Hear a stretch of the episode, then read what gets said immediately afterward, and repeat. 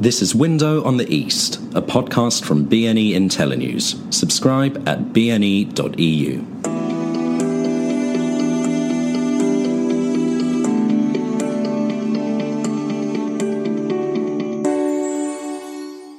Hello and welcome to Window on the East with me, Ben Aris, the editor of BNE IntelliNews.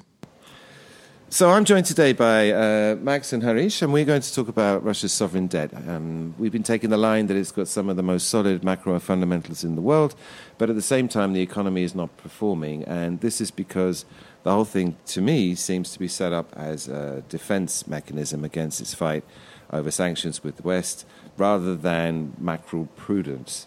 However, things have um, been progressing. Um, if you step back earlier this year, Putin said that for the first time ever, Russia can cover its entire external debt dollar for dollar with cash in reserves. Now, the reserves have increased, but at the same time, the debt's actually been paid down. And to me, this looks a bit like a war mentality um, that they're looking more at security than they are at leveraging Russia's economic power in order to produce growth and prosperity. Max, I was just reading the white paper that you've been writing, um, talking about this, and when you're making this point that that the um, it's, it's not so much been prudent macroeconomic management, but it's more to do with just paying down debt and putting themselves into this strong position. What exactly were you saying? Yes. Uh, well, firstly, thank you so much uh, for having us, Ben. But uh, essentially, my position is is that when Putin came out and made this comment in February that Russia's um, uh, reserves covered its external debts for the first time, uh, was that this didn't really give the whole picture, and he actually used the comment to sort of say, "Well, we can dismiss the critics of our economic management because of this figure." But I don't actually really believe that's 100% true. Uh, the reasons for that are is although Russia's overall reserves have gone up slightly uh, over the last two years, uh, three years even. Um, they're still quite a bit lower than they were back in 2013 and even before the beginning of the Crimean crisis in 2014. So Russia's overall reserve position over six years has has actually fallen. However, the reason that its reserves now cover its external debts because, is because uh, Russia's external debts have fallen even faster than its sovereign assets have. And that puts it in a strong position. But if I, uh, so I was trying to look up the numbers before we started talking, but um, you know, one people have talked about there were two years in Russia's history, the last 25 years, where it actually had a net inflow, and those were in 2006 and 2007 at the height of the economic boom.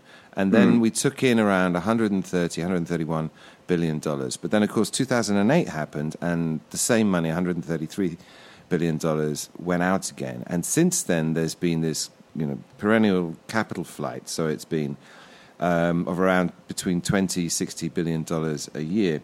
However, if you tot that all up, this so-called capital flight is actually equal to the amount of deleveraging that's been going on in terms of the fall of the external debt. Mm. So this isn't actually necessarily driven by the Kremlin. It's been a, a countrywide or an econom- economy-wide phenomenon yes. where everybody has been paying off their debt. Isn't that right?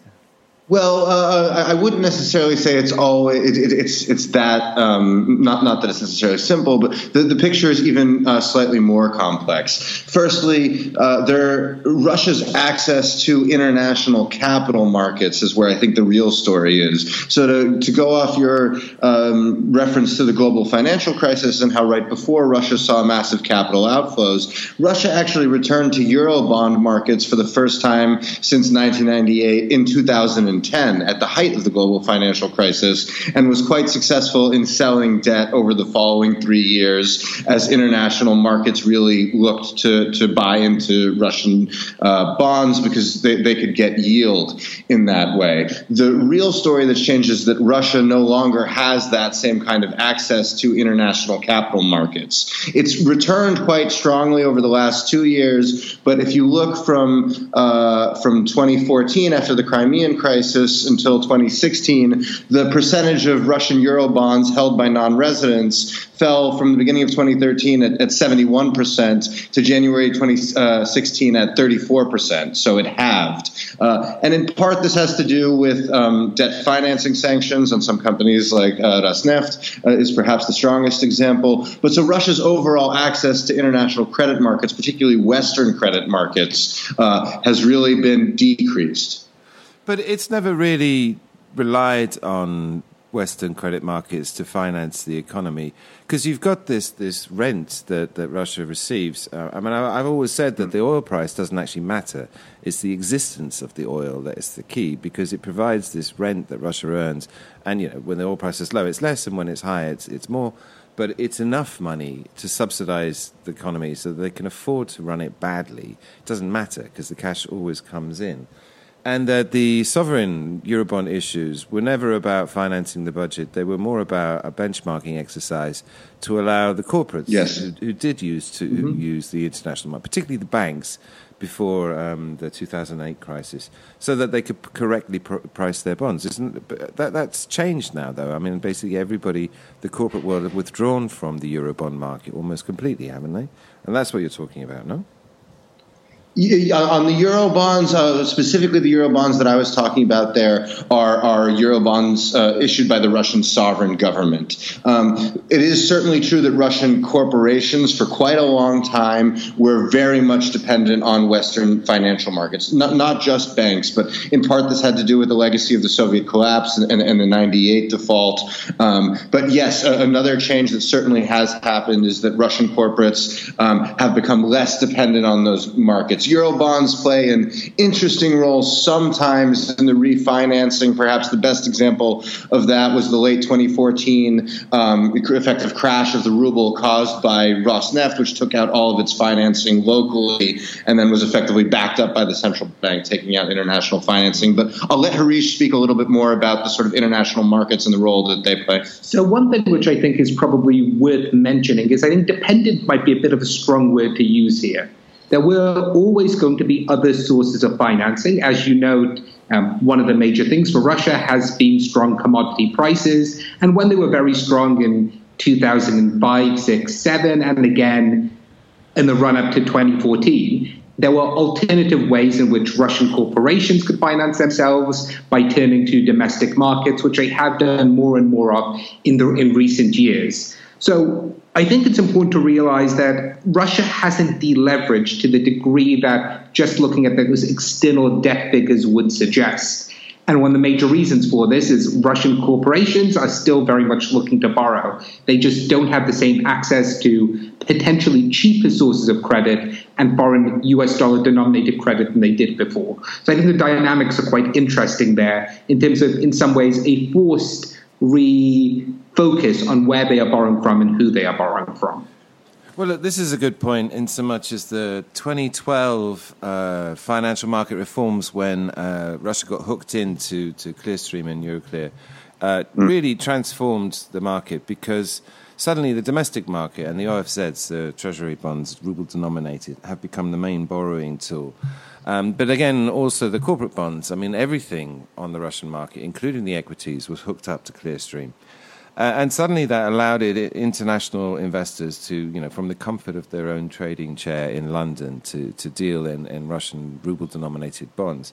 And that's ended up becoming a barometer, if you ask me, of the sentiment because it went from nothing in 2012 and now foreigners went up to 35% the total outstanding uh, debt was, was foreign owned. But here, here's the interesting thing that that's based on these these very solid uh, macro fundamentals that Russia has and the high yields that these bonds pay. Um, around eight percent, it went up to nine percent last year, mm-hmm. and there was a big sell-off, uh, particularly following the, the April round of sanctions that hit Deripaska. Uh, and it fell. But now, at the start of this year, there's suddenly the foreigners are piling back in again, uh, and it's back up to thirty percent. And there's even been a suggestion that the Ministry of Finance, or AKA Kremlin, are encouraging these foreign investors because the more of them there are, the more widely these bonds are held, the more difficult they are, or even impossible they are, to sanction. So to one sense, the you know you, have got a, a, liquid bond market which is good for corporates and allows them to borrow in domestic currency. So, the, as you say, the external debt is not uh, as relevant as it was because the borrowing's still there. It's just ruble denominated now. But on the other hand, you have this sort of politicization of the debt market going on. Mm. Or, or am I wrong?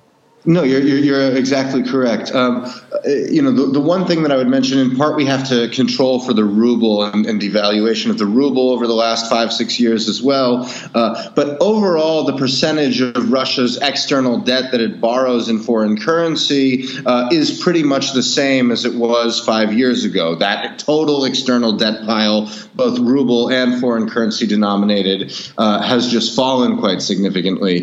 To get to your point on uh, on the external investors holding um, uh, and, and, perhaps not wanting, uh, perhaps that being a hedge against sanctions. Um, I uh, didn't read those comments 100% um, the same way, in part because it, seemed to me that he was talking about the Eurobond holdings, which I think are more subject uh, to, to, sovereign risks. Obviously, the Russian central bank uh, can can just print money if it wants to. But also, you know, look at the recent situation in Venezuela, when most of Venezuela's internationally traded debts uh, are actually held by U.S. investors, certainly a far larger share than Russia's. And the Trump administration has actually gone out and directly sanctioned those killing the trading in that market. So I think this is a important point, which is given the reality of the dollar denominated financial system, the US has a lot of power when it comes to sanctions and can place them on countries if it chooses to do so and effectively cut them off from international finance. That risk was very clear when it came to Venezuela and Iran. I think to some degree, people believe that is far less likely when it comes to Russia. And I think that's very fair. It would be a incredible escalation for the United States to start sanctioning or preventing any kind of dollar denominated foreign debt uh, being issued by the Russians. But I don't think that risk is non existent. I don't think the Russians think that risk is non existent, if not under this presidency, potentially under, under another, in the weaponization of the US dollar and of foreign currencies, which is happening more and more over the last few years. Yes, and even if Russia really does move away, uh, you know, even further from sort of dependence on foreign currency and particularly dollar financing, uh, the, the, vast majority of its foreign trade is still financed through dollars. So yes, you know, I totally agree with your point. Um, you know, what matters is sort of that the oil is there, but if you can't sell that oil to anyone on international markets, which is where the dollar, you know, is, is still so dominant, um, then uh, it, it, doesn't you know help you enough. Didn't didn't you say in, in Bear Markets Brief recently that you know the whole campaign to de-dollarize? I mean, it been it started, but at the end of the day, it's actually been a bit of a flop. Uh, I, I, it's just not possible to do, or at least it's going to take decades to do. Uh, even though China and Russia are trying to move to their national currencies, uh, the share of their it's still a very small share of uh, their overall debt, and most of it is, is still dollar denominated, isn't it? Um, absolutely, in that it is very difficult to move away from the dollar, largely because of the dollar is used uh, for at least 50% of global trade for invoicing. And for Russia, it's a higher percentage of that given the importance of oil and to some degree gas, though there are more gas contracts now being written in euros. It is not implausible over the long term that will change, but as you note, that doesn't seem to be something where you can de dollarize over the space of a year or two years. The one place so, where I think. Mm, go on. Well, the one place where I think it's quite interesting to see what Russia's trying to do is if you look, for instance, at the composition of foreign reserves, which is the easiest thing to change from a macroeconomic perspective, but that is where you're seeing the Russians move away from the US dollar. But nonetheless, this doesn't make a huge difference for the fundamentals of the macroeconomy still being overly very reliant on foreign currencies and particularly the dollar. Well, that that was what my question was going to be. Uh, to, just exactly how vulnerable does Russia remain? Because you mentioned the, the reserves and Obviously, uh, Russia, the central bank, sold off the bulk of its US T bills um, and has reduced its exposure at the same time, massively increased its holdings in yuan, which now make up 15% or whatever it is. I think it's the largest share of any large mm-hmm. country mm-hmm. in the world. Mm. And um, they're building up this stockpile of gold as well, which has been climbing and now is about 20% of the total reserves. Uh, and they they seem to be you know trying to to uh, cut themselves off or at least reduce the, the the exposure that they have to an attack on the dollar based uh, uh, assets. But to to what extent is it managed to succeed in that? I mean, is it, to what extent is it still vulnerable? Well, I, I certainly think uh, Russia is, is still vulnerable to sovereign debt sanctions in terms of the ultimate impact that they would have on the ability to finance uh, Russian trade, which has already been one of the areas most heavily curtailed. Uh, if you look at you know a number of Western European banks that went from having uh, Russia and companies, in particular Gazprom and Rosneft, uh, being their you know sort of largest um, buyers of financing up until the, the, Crimean sanctions, their largest borrowers. Uh, now that has really, particularly entirely in, in Rosneft's case, uh, been cut off. If, if those debt financing sanctions were tightened, uh, what are known as sectoral sanctions, directives one and directives two, uh, or uh, if the really strict versions of the sovereign debt bans, as included in the DASKA legislation in the United States, were enacted, I, I really do think that that would still have a huge impact on on credit markets and international trade. And yes, while the central bank is taking this action, um, so far Russia hasn't been able to fully align with China on supporting Beijing's efforts to recreate their own, um, you know, sort of. Uh, credit markets. For example, it was actually uh, Rusal, I believe, that was going to be the first Russian company to issue uh, a Chinese law uh, yuan denominated bond, what's sometimes referred to as a panda bond, um, rather than a euro bond uh, two years ago, but, but that collapsed. Uh, and you would have to recreate a whole market like that for the sovereign as well to establish the same you know, yield curves. You need to have the relationships between financiers comfortable in doing these deals. It would be a multiple year process to just get back to sort of where we are now. Not to mention uh, Russian companies, you know, having to find new markets all over again. So they're kind of stuck in the system that we've got, and even if they're trying to create a parallel one, but I mean that, that leads on actually to change tack slightly. Um, Russia has these amazing macro fundamentals. I mean, everybody else has got debt to GDP fifty percent up to hundred percent, and north of that in some cases. Italy, I'm looking at you. However. Um, the problem is, is that despite these rock solid uh, fundamentals, you know, we famously have this really crappy economic growth, and the Kremlin's running around at the moment with its May decrees and its national programs and its transformation, uh, and it ain't really happening. Um, and maybe it comes back again to this war mentality because you know they have all the these reserves. They could cut rates, they could borrow, they could loosen everything up massively. Uh, and yet they're trying to get the growth, but at the same time make themselves impervious. I mean, haven't, isn't this the problem? And isn't this really the actual real effect of sanctions? That this, this war mentality they have um, is, is hamstrung the economy, which won't grow um, until the tensions uh, ease and everyone becomes a bit more confident.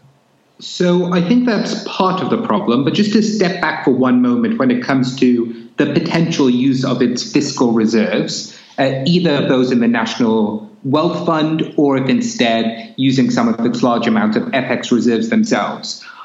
It is arguable that there are better ways in which they could utilize it, potentially, whether that means that you don't need as punitive tax cuts, when that means you change the nature of pension reform. But that wouldn't necessarily be a good macroeconomic strategy, even abstracting from the political tensions which exist. I think it's quite useful to have fairly solid fiscal rules in terms of what Russia can and cannot do with that money, potentially would be able to loosen them if it wasn't so worried about shocks. But I think when it comes to the geopolitical problems which exist, the impact is much larger than just on those fiscal reserves or the use of them. It has a lot more to do with general confidence when it comes to investing, both as a foreign investor but also as a domestic investor within the Russian economy. So while you're seeing strong macro fundamentals, the kinds of things that in many Western countries would propel investment growth and potentially consumer growth, that isn't going to happen in Russia in part because there is a lot of uncertainty about whether you can even be able to export out of Russia and invoice in US dollars as a tail potential risk, but just as one of many examples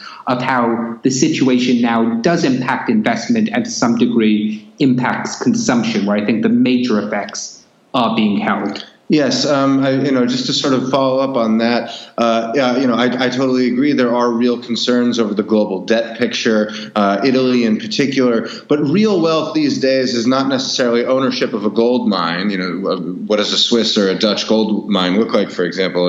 I don't think many people could tell you. Um, but the ability to, to, you know, borrow on international markets and access them anyway, despite those underlying uh, capital goods. That's what makes the U.S., uh, you know, regardless of, of sort of its its current account imbalances. Uh, you know, that's what really fuels the strength of the U.S. economy. In, in my opinion, it adds quite a significant amount of geopolitical uh, strength uh, there as well. So that that is what I view as sort of the source of true true wealth in, in our modern economies. And as Russia remains in this war footing uh, and under sanctions and potential sanctions threat, it's really hard to uh, access those things. Just on one sort of point to you know maybe bring us back uh, a little bit was you had mentioned sort of the the wisdom of these sanctions and, and, and the consideration of sovereign debt bans in the United States and in the United Kingdom uh, and how much impact they really could have on Russia. Uh, I don't necessarily think that doing uh, imposing such sanctions would be a wise step. Uh, and there's a little bit of a fun anecdote, in, which is that this has happened before in the late 19th century when the German Chancellor Otto von Bismarck um, out of Berlin um, issued a, a ban on German companies uh, essentially using Russian debts for refinancing. Uh, Germany had been the largest source of financing for the Russian Tsar and, and, key Russian businesses in the development of its rail networks in the years before, um, and that almost entirely killed it off. Uh, George Kennan uh, wrote quite a bit about the impact that this had on the balance of power within Europe, uh, and even though it only lasted three years, it shifted Russia's uh, in, in financing base to Paris and then ultimately into a political alliance. And then the countries obviously find themselves uh, on opposite sides in uh, World War One. So there certainly are very strong risks of blowback effects, uh, both of the geopolitical in that sense, and as the U.S. Treasury Department itself uh, has warned uh, on asset managers and, and, sort of the global economy.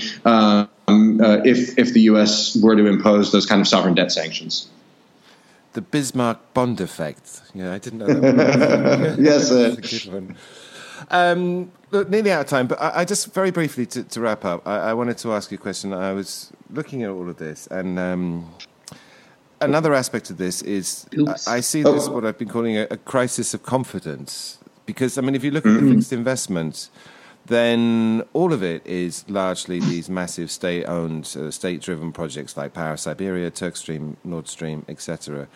Um, and actually, the man, the, the entrepreneur class are not investing. And I see this as all part and parcel of this war mentality, of the sanctions, of the, the problems of doing business here, the lack of reforms.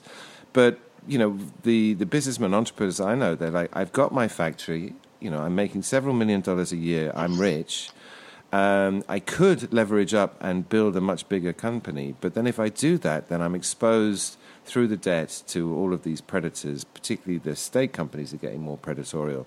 And then on top of that, you've got all the geopolitical problems as well. To, to what extent do you think there is a crisis of confidence here that that's actually what's holding back the investment and the growth? I, I, certainly would agree with that crisis of confidence, and I think it, part of it uh, is the lack of of both. Non-state domestic uh, in, investors willing to to buy up companies and, and, sort of build larger conglomerates, but also uh, foreign investors. I think one interesting example there is uh, Rustranscom RTC, the the uh, Russian primarily grain and shipping company uh, that VTB just uh, yesterday, I believe, announced it was taking a majority stake in. It had planned a London IPO in April, um, but demand wasn't there. They they couldn't get the pricing they wanted. Um, they ultimately called it off, uh, so they sold out to a state company. We've seen other, you know, large private enterprises. Magnit is, is another uh, interesting example. Um, sell out to the Russian state. I, I know you guys at IntelliNews covered that closely. Uh, and you know, for if there's nobody really to sell to ultimately at the end, um, instead of the state, who you can't necessarily get the best price out of anyway, then uh, you are not going to have the confidence to take those same kind of risks. Yeah, Harish, what do you think?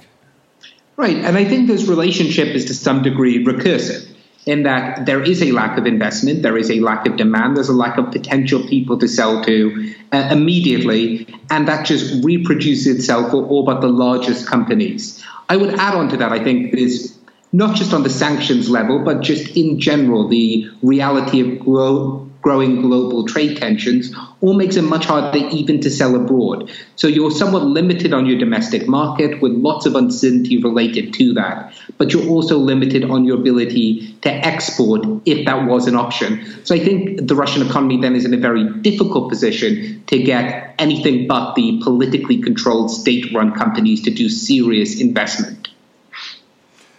Still, summer's just started in Moscow, and it's extremely pleasant at this time of year. So I think everybody's going to be uh, kicking back and then coming back to these problems in the autumn when it gets you know mm-hmm. again and goes inside.